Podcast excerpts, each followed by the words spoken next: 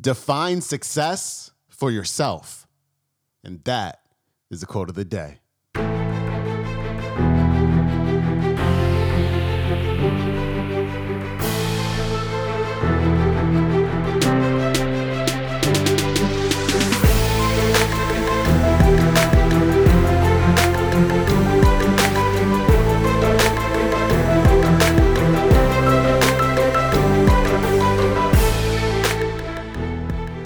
Back to the Quote of the Day Show. I'm your host, Sean Croxton of SeanCroxton.com. Got another brand new speaker for you today. Actor Matthew McConaughey is here to share one of his 13 truths and to encourage you to define success for yourself. Here's Matthew. Number four, define success for yourself. You already like that one? Define success for yourself. Now, check this out. I'm in uh, south of New Orleans uh, a few years ago, and I went to a voodoo shop.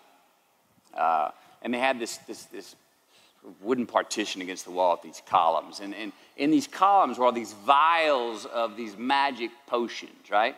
And the headings above each potion defining what they would give you were things like fertility, health, uh, family, legal help, energy, forgiveness, money. Guess which column was empty? Money. Let's admit it. Money is king today. It's what make the world, makes the world go round. It is success. The more we have, the more successful we are, right? Now, I would argue that our cultural values have even been financialized. Financialized. Uh, humility is not in vogue anymore. It's too passive. It's a get rich quick on the internet, richest 15 minutes of fame world that we live in, and we see it every day. But we all want to succeed, right? So the question that we got to ask ourselves is what success is to us? What success is to you?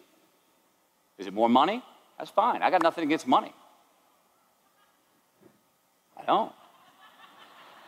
Maybe it's a healthy family. Maybe it's a happy marriage. Maybe it's to help others, to be famous, to be spiritually sound to leave the world a little bit better place than you found it? Continue to ask yourself that question. Now, your answer may change over time, and that's fine. But do yourself this favor. Whatever your answer is, don't choose anything that will jeopardize your soul.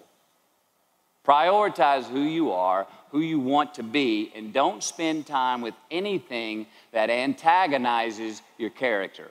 Don't drink the Kool Aid, man. It tastes sweet, but you will get cavities tomorrow. All right, life is not a popularity contest. Be brave, take the hill, but first answer that question what's my hill? So, me, how do I, fi- how do I define success for me, myself? Well, for me, it's a measurement of, uh, of five things. We got fatherhood, we got being a good husband, we got my health, mind, body, and spirit, we got career, and we got friendships.